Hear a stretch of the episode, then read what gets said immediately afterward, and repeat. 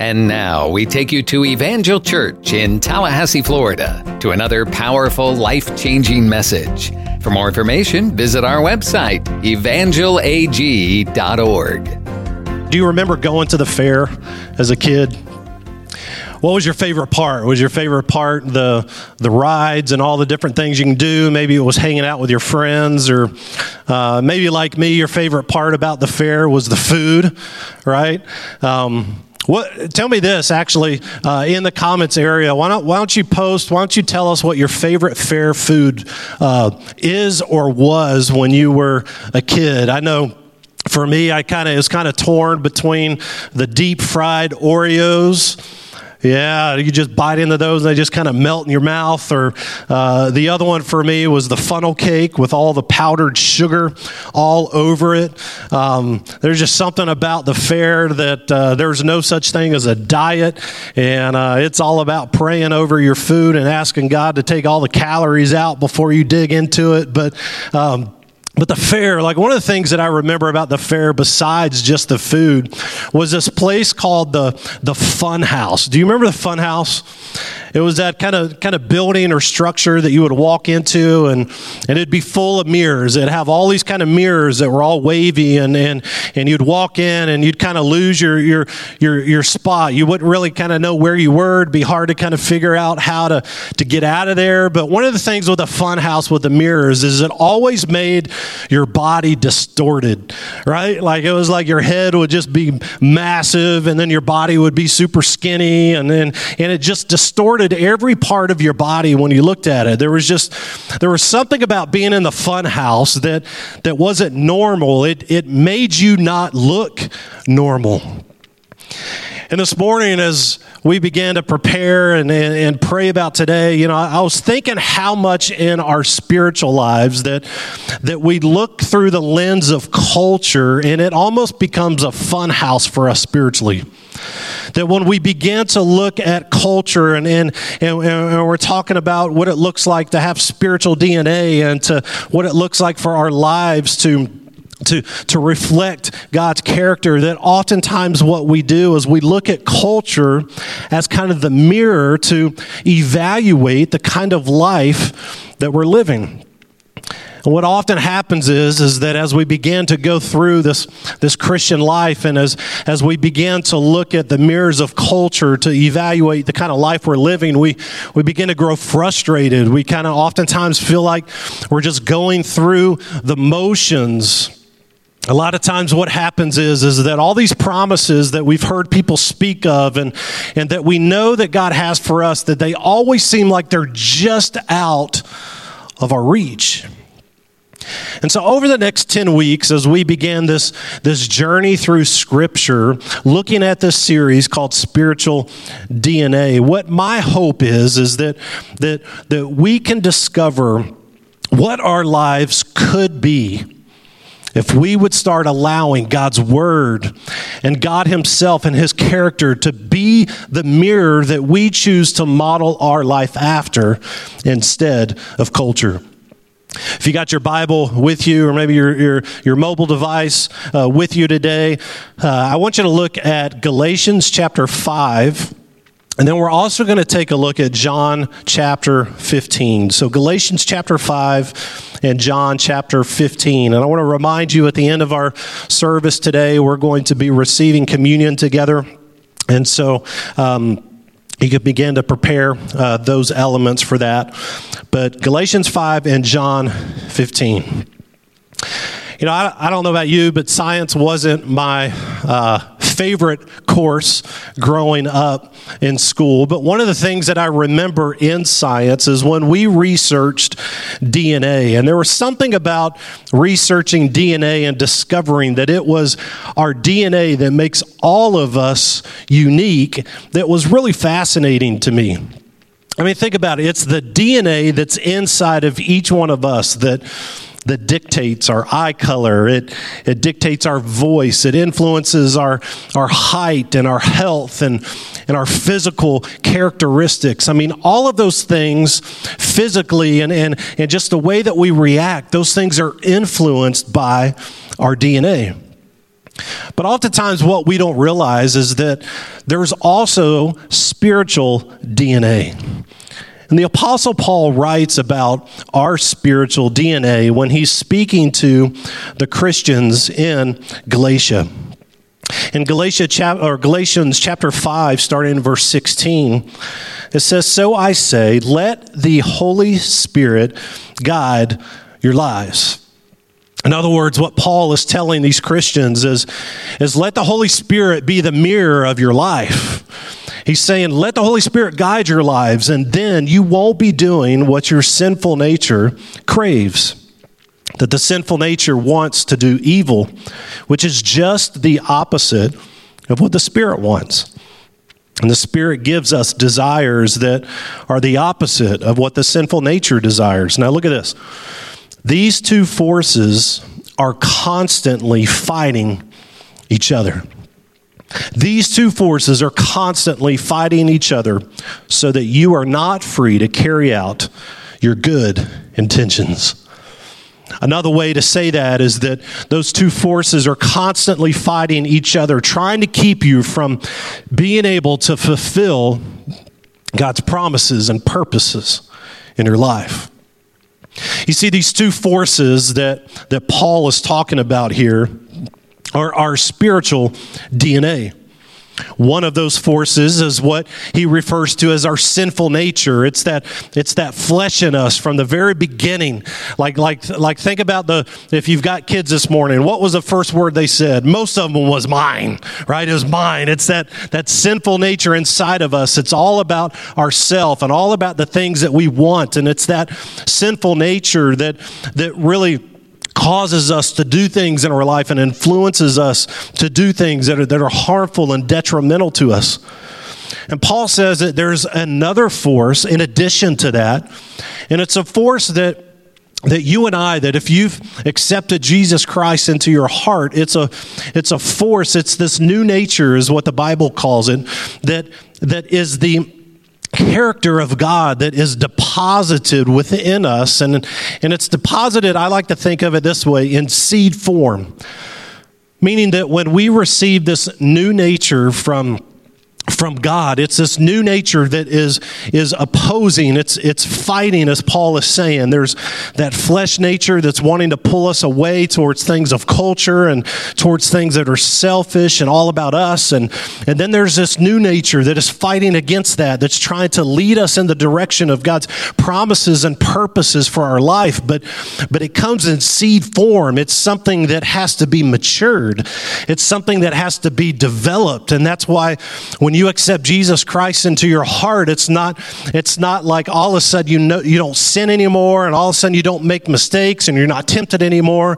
But you've got this new nature, and it's that other voice that's inside of us that are saying, hey, maybe we shouldn't do that. Maybe we should get up this morning and, and, and, and get on the couch and get our pajamas on and our cup of coffee and, and, and watch a church service instead of sleeping in. Or, or maybe I shouldn't go to that party. Maybe I should hang out with some of my other friends that, that, that I know are doing the right things and trying to do the right things. It's that new nature that's inside of us that, that is trying to pull us towards the promises of God, but that new nature is in seed form. It's something that has to be developed, it's something that has to be nurtured in our lives. And what Paul is telling us here in Galatians is that those two, those two natures inside of us, that they are they're constantly at war within us. And Paul goes on to tell us what our behavior and our character, what it, what it, what it looks like when we're being led by these two natures. I mean, we probably don't need Paul to explain. We can probably have a good sense of, of what those two look like in our lives, but it, but it helps to see what he says here. In verse 19, he says that when you follow the desires of your sinful nature that's that's that mirror of culture and and how we kind of model our life after what culture says that we should do. It says this that that those results in our life are very clear. Sexual immorality impurity lustful pleasures idolatry, which, which means we're putting other things ahead of God in our lives, sorcery and hostility, quarreling and jealousy and outbursts of anger and selfish ambition and dissension and division. I mean, does that sound like culture today? He says envy and drunkenness and wild parties and other sins like these. In other words, what Paul's saying is that this isn't an exhaustive list where these are the only things that we do when we're allowing the sinful nature to, to rule in our lives, but he's saying that this is kind of this is kind of that category of the things that we begin to see.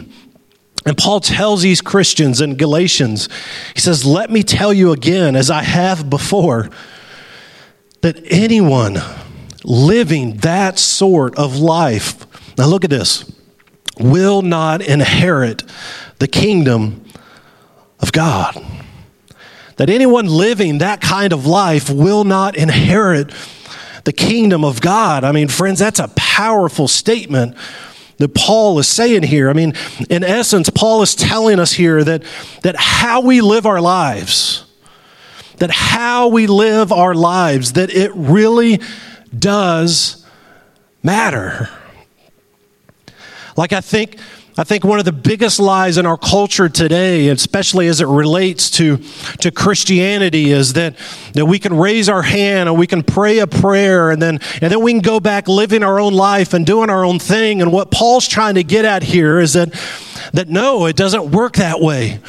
That when we accept Jesus Christ into our heart, we receive this new nature that that part of the Christian life is allowing God to, to begin to weed out the sinful nature and to begin to water the seed of His character in our life so that as we begin to, to grow in this journey uh, uh in our relationship with God, that we become more and more like Christ. And then we see Paul, he draws this, this strong contrast in Galatians 5 by describing what, what God's DNA, that new nature, when we accept Jesus Christ into our heart that's deposited inside, he draws this contrast of what that looks like when that spirit is operating within us.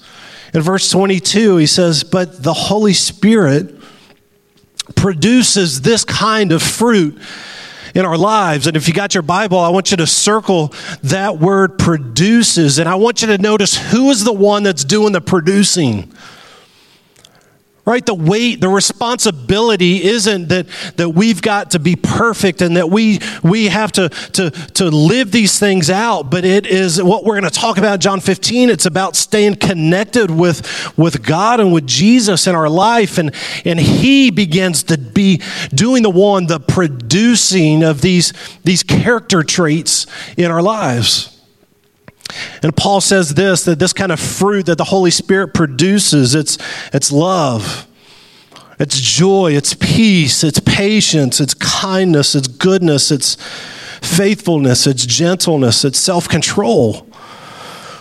I mean, friends, think about the world that we live in right now and think about the society and the culture and, and, all the voices and all the things that, that, that it's telling us if you're a college student or high school student, middle school, whatever, and, and all your friends and all the pressure, the peer pressure that, that surrounds you going to school and just trying to live your life. And, and you can see right here the contrast, the difference, the two forces that are wrestling and battling each other, the forces of culture that that's all about divisiveness and fighting and arguing and, and parties and all that stuff and, and, and the fruit of the spirit inside of us that's all about all about love and it's all about joy and peace and patience and kindness and goodness and faithfulness and gentleness and self-control.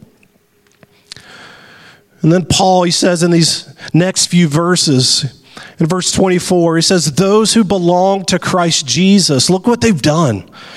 They've nailed the passions and the desires of their sinful nature. Their sinful nature. They've nailed that to his cross and crucified them there. And in verse 25, it says, since we are living by the Spirit, Paul says. What a challenge that's about to come before us from, from the Apostle Paul to all believers. Since we are living by the Spirit, let us follow the Spirit's leading in whatever parts of our lives we want to. No. He says, look at this. He says, every part, circle that in your Bible this morning. Every part.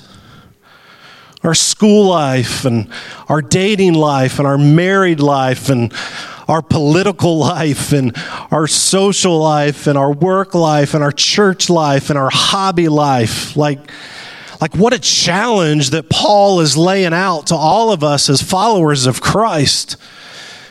I mean, is that even possible to is it even possible to follow the Spirit's leading in every part of our lives? And if that is possible, then how how do we live that kind of way?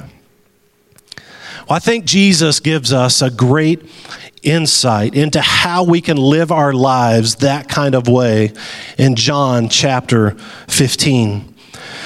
And I think John chapter 15 is super important for us as we begin this journey in this series called Spiritual DNA, where we're going to be looking at the fruit of the Spirit in our lives. And the reason why I think that John 15 really has to be the foundation of everywhere that we go moving forward is because it helps us to see that these fruit of the Spirit aren't just something that we're able to do because we try harder. Like it's not just about us being a better person and, and, and, and, and, and loving people better and loving our spouse better and being more patient with our kids and all those things, but, but it's about being connected to Jesus. And as we, as Christ followers, allow ourselves to be connected to Jesus, that he begins to take his character that is in seed form within us and begins to water it in such a way to where we begin to look back at our lives and, and kind of like my story of where I used to be super angry and getting fights all the time. And, and, and, and now when I begin to tell people my story, they're like, well, that, I don't even see that in you. And it's not because I've tried harder, but it's because I've allowed the Holy Spirit to water the seed of his character within me. And and that only happens through us being connected to Jesus. And so in John 15, we see Jesus beginning to talk about this, this vine, this idea of the vine and the branches. And I think what's important for us to understand is a few chapters before that in John, John 13, that we see Jesus here and he's in the, he's at the last supper and it's the last time that he's going to sit down with all of his disciples there in the room. It's right before he gets crucified, right before he's arrested and he has this last conversation with all of his disciples just 24 hours or so away from being crucified on the cross. Now I want you to imagine for a moment yourself and I want you to imagine that that somehow, some way, you're, you're able to know that you've got 24 hours left to live. I want you to think about what you're going to say to your family members and those that are closest to you. I mean, that's a moment. I know it sounds a little morbid, but, but I want you to think about the reality of that. That if you and I were to know that we were on our last breath and we had 24 hours left to, to live, that, that what we say and what, what we depart, the kind, of, the kind of knowledge and the kind of influence that we leave with those that are closest to us, that it would be something that we would give thought to. We would be very intentional about the things that we say and how we say it because our hope would be that the significance of our words would make an impact in their lives for the rest of their lives. And this is what Jesus is doing in John 15 to all of his disciples. He understands that, that it's the last few hours that he's got. And so Jesus is choosing his words wisely and I want us to look at John 15 and I want us to see how you and I can follow the Spirit's leading in every part of our lives.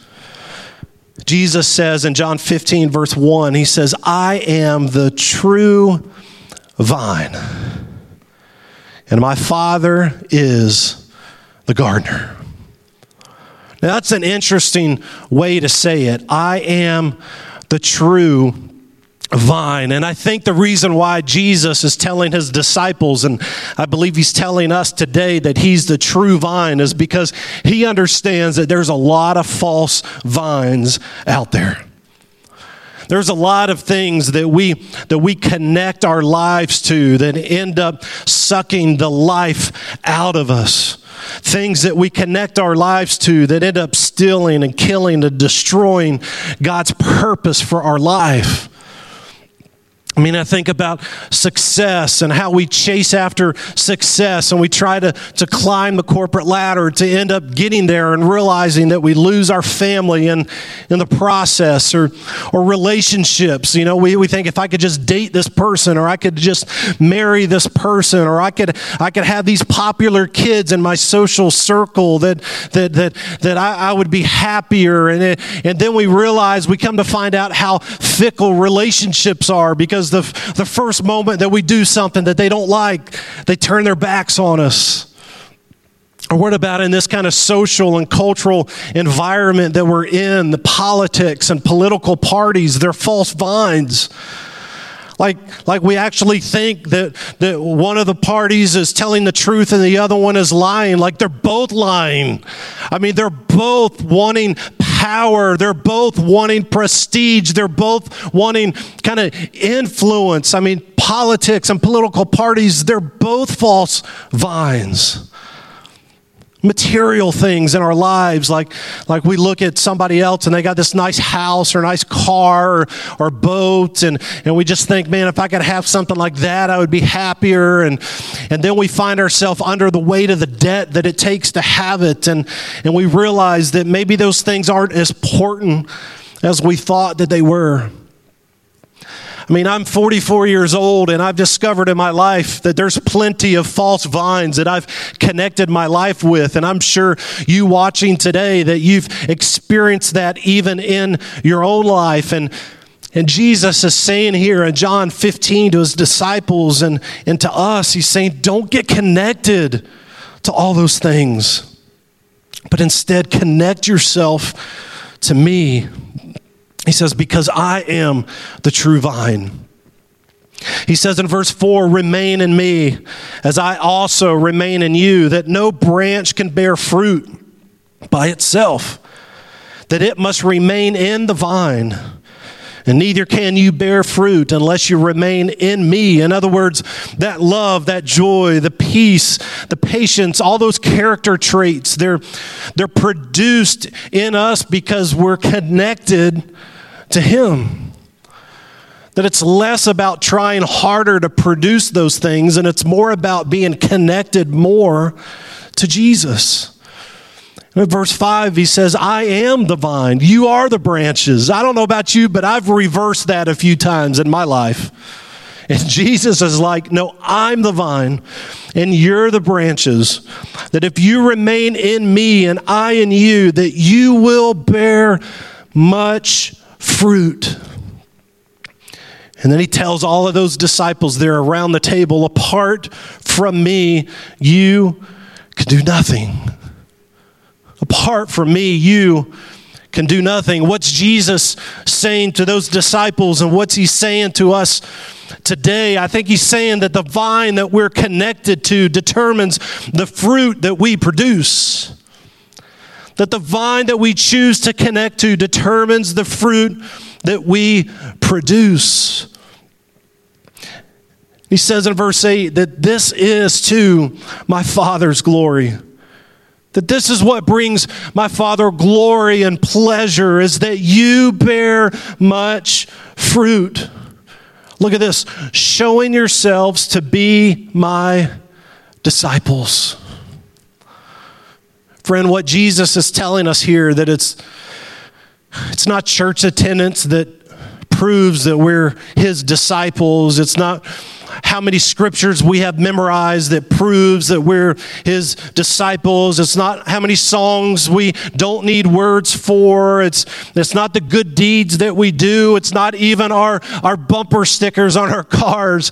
Like, none of that proves whether we are a disciple or not. It's the fruit that we produce in our lives.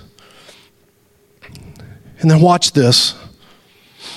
A few verses later, and this is huge, and I, I kind of want to close with this before we receive Holy Communion together this morning. This last part is huge because Jesus is now shifting to tell why it's important for us to live this way. He says in verse 11 that I've told you all of this so that, look at this, circle it, my joy may be in you. Like I've told you all of this about staying connected to me so that my joy may be in you and that your joy may be complete. I mean, isn't that amazing? That Jesus knows, He knows the burden of this life. He knows what it means to live apart from Him. And so his plea to the disciples in the last hours and his plea to you and me, especially in this season of our life and, and everything that we're experiencing in society and culture, I think his plea to us as Christ followers is remain in Him and bear much fruit. And why do we do that? What's the promise that you and I have when we stay connected and allow His fruit to be developed within our life? He says that His joy will be in us. And that because His joy is in us, our joy will be complete. In other words, friend, you're going to love life. It's not going to be like life is going through the motions. It's not going to be like it's a constant roller coaster, but because we stay connected to Jesus and He develops His character traits within us, that, that we're going to feel like we're living a life that's on mission for a purpose, making a difference and an impact in the lives around us. Friend, real quick before we receive Holy Communion together. Are you curious this morning which fruit is more prominent in your life? Are you kind of curious, like if you had to rate yourself between zero and 10, kind of what your rating is as far as, as am I looking at the mirror of culture or am I looking at the mirror of God and His Word in my life? Well, here's a way. Here's a way for you to be able to rate yourself. Take a look at the last couple weeks of your social media posts. You're like, no, he didn't. He didn't go there. Yes, I went there. Take another look at the last few weeks of your social media posts. And then evaluate according to Paul's challenge for all of our lives. Are we following the Spirit's leading in every part of our lives? Including our social media post. Friend, I think in this kind of climate, in this season, that that's a pretty good indicator of how we're doing in this area. And here's my challenge to you is that that God's grace is such, He's not the God of a second chance, He's the God of another chance. And so, if you know that you've been drifting and you've been looking at, at culture as the mirror for your life, that, that all it takes is it takes a moment to go before the Heavenly Father and to ask Him for forgiveness and to allow Him to begin to start watering those seeds of His character in your life again. I want to lead you in a prayer to do just that this morning, and then I want us to receive Holy Communion together. Father, we thank you for your word. And Lord, your word can sometimes be a challenge in our lives. And God, I pray that right now, Lord, as we've come together through technology and with the desire to, to grow in you, Lord, if there's any area of our life that is out of alignment with you, that is not pleasing to you, Lord, if we've allowed some of this sinful nature stuff to, to, to begin to, to work its way into our life, Lord, right now. Friend, right now, wherever you are, tell the Lord, say, Father, forgive me. Say, Father, forgive me. Father, I want your character to rule and reign in my life. And so, right now, in this moment, I repent for the sin that I've committed. And Lord, I give you the green light. Lord, I give you permission to begin to do in my life what you have desired to do from the foundations of time. Lord, I thank you this morning for another chance. In Jesus' name, amen. Amen. Well, friend, I want to encourage you to, to grab your communion elements this morning as we begin to, to partake together. You know, as we began to, to move into this series on the fruit of the Spirit, next week we're going to talk about love. And, and when I think about love and I think about agape kind of love, that's the love that that God has given to each of us. That's the, the love that Jesus had on the cross when he sacrificed his life for you and me. That, that this morning, as we receive these elements together, that, that it's not just going through the motions, but it is receiving his agape love in our lives. You know, scripture says in Corinthians, it challenges us to examine ourselves before we receive communion. And so right now, I want us to do just that. If you would if you would grab your element, I want you to I want you to bow your head where you're at, close your eyes. And I want you to just still yourself between you and the Father right now. And I want us to take just a moment and I want us to I want us to go before the Lord. I want us to ask him for forgiveness of things in our life that might not be of him and and I want us to just kind of take that moment right now. So, would you do that with me?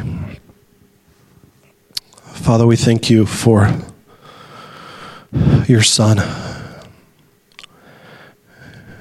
Lord, we all stand or sit before you today as sinners, Lord, saved by your grace. Lord, we all have things to ask for forgiveness for, and so today we do just that. And Lord, as we come before your table and we receive Holy Communion together today, Lord, I pray that it will be a reminder of God, all that you've done in our lives. In 1 Corinthians chapter 11, verse 23, it says, For I pass on to you what I received from the Lord himself. That on the night when he was betrayed, the Lord Jesus took some bread and gave thanks to God for it. And then he broke it in pieces and he said, This is my body, which is given for you. Do this in remembrance of me. Let's eat the bread together. In verse 25, that in the same way that he took the cup of wine after supper, saying, That this cup is the new covenant between God and his people, an agreement confirmed with my blood. Do this to remember me as often as you drink it. For every time you eat this bread and drink this cup, you are announcing the Lord's death until he comes again. Let's drink. Father, we thank you for Jesus.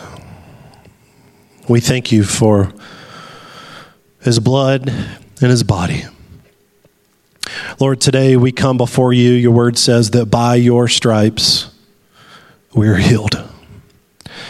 And so, Lord, right now I pray over all of my friends and their families, Lord, who are sick in body, who are going through some difficulty. Lord, I pray for those that are in the hospital now, those that have been in the hospital. Lord, you know who they are. Lord, you know what they're facing. God, I pray, Father, for your healing in their body. Lord, I pray right now for those that are facing financial troubles and difficulties. Lord, I pray, Father, that you would begin to move and provide in their lives.